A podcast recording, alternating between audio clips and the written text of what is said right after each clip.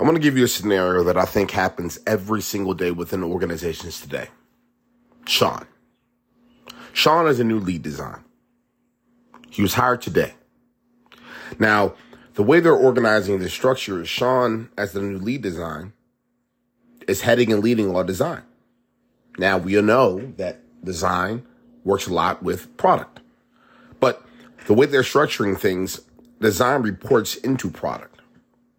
Now, he's still getting to know Jay, who is the head of product, right? You following with me? Now, Sean's overall character and personality is not to step on anyone's toes, not to make anyone feel comfortable. In fact, he's very reactive, not proactive. Now, Jay, on the other hand, is incredibly proactive, incredibly dominant with his personality, and is very uh, confident and, and very clear with his expectations. And so for, for Sean, he's very afraid to, number one, just come into any conflict with Jay. And number two, you know, he's figuring, you know what?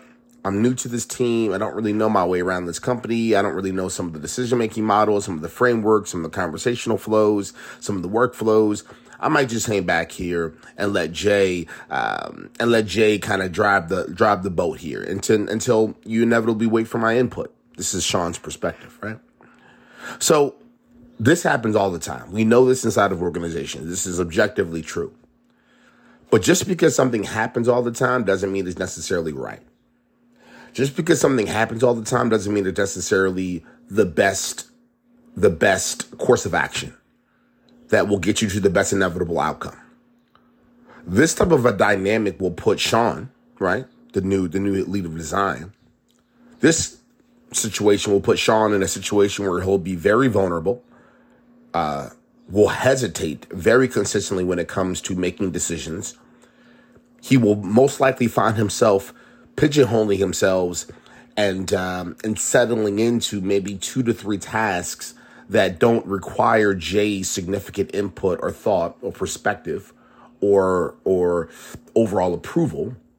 The next thing you know, there's a strong possibility that Sean will wake up eight months uh, later, and some of the significant output that maybe the company wanted to see from an innovation perspective, from a pushing things forward perspective, from a design um, perspective may not happen because Sean has consistently been a little bit afraid to bring up new ideas, push back, and has been waiting for input.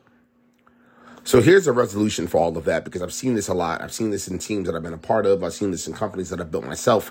And I just don't think this is something that needs to continue to happen inside of organizations at scale. And I know this is happening at scale inside of every organization today.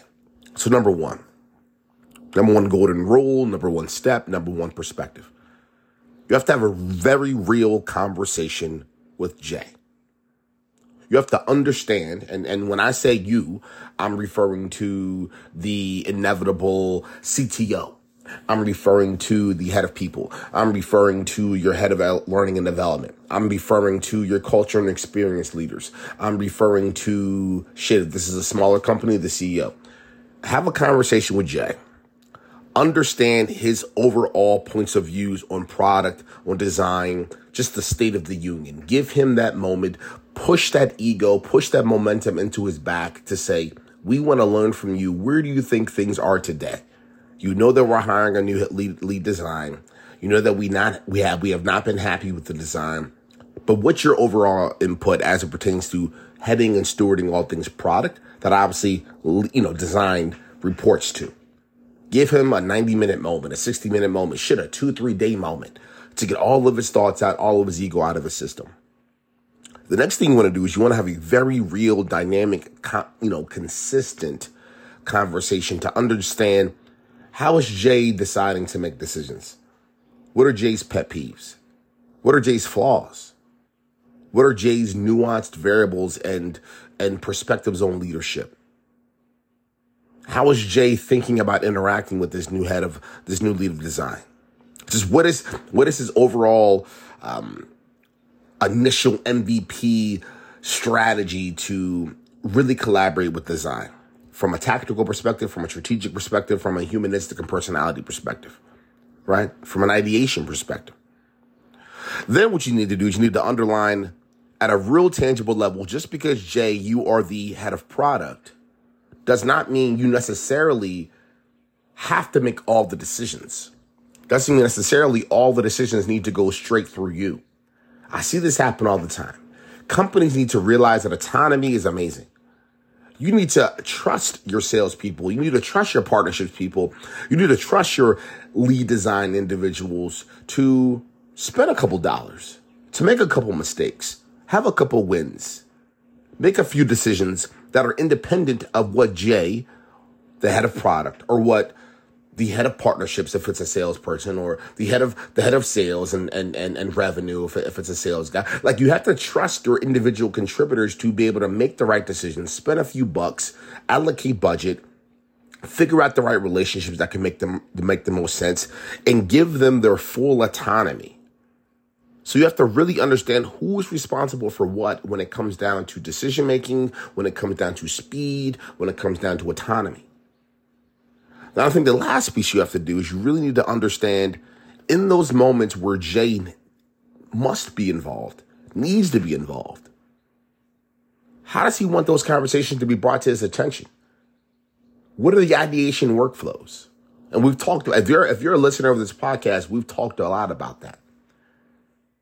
Creating out these, these, these moments where Sean and Jay can really sit down and say, and Jay can say, okay, when it comes to decision making, when it comes to communications, when it comes to um, new ideas, when it comes to innovation, when it comes to conflict moments, when it comes to X, Y, and Z, here's my hierarchy of communication. Send me an email first laying out every single pro and con and the full depth of this idea or the decision you're trying to make. Give me 48 hours to process. If I don't get back to you, then ping me with a text. If I don't get back to that text, you know, I, you know, so uh, overall hierarchy of communication to inevitably get something completed and done in a way that will make Jay feel comfortable, heard, and not trigger his overall anxiety.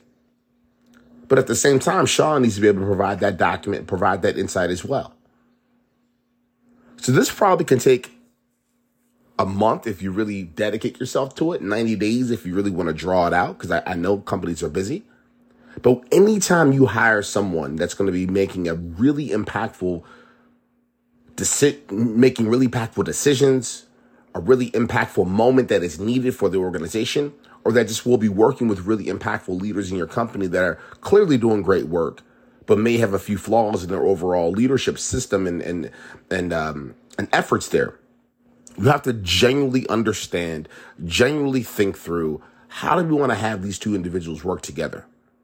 How do we want to create and settle, you know, all turf wars if you think of it from that perspective?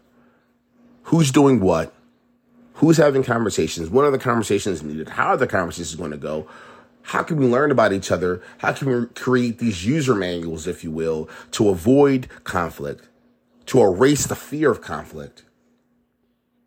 All of these things can drive more productivity, can drive more seamless execution, and can drive more autonomy. So, I just want to share this this quick thought because I was reading a phenomenal article today uh, on, uh, on on first round uh, .com, which is an amazing blog that uh who puts this out? I've always said this. Who puts this out? Um I don't know who puts this out. I don't know. Some company here in the Silicon Valley. But um anyway, just want to share my thoughts on this. This was a phenomenal episode, um, or episode. This is a phenomenal article that I wanted to make an episode about because I just think this is a consistent issue, a consistent situation that comes up in many organizations today. So, as always, just a few thoughts just a few perspectives. We will definitely talk soon.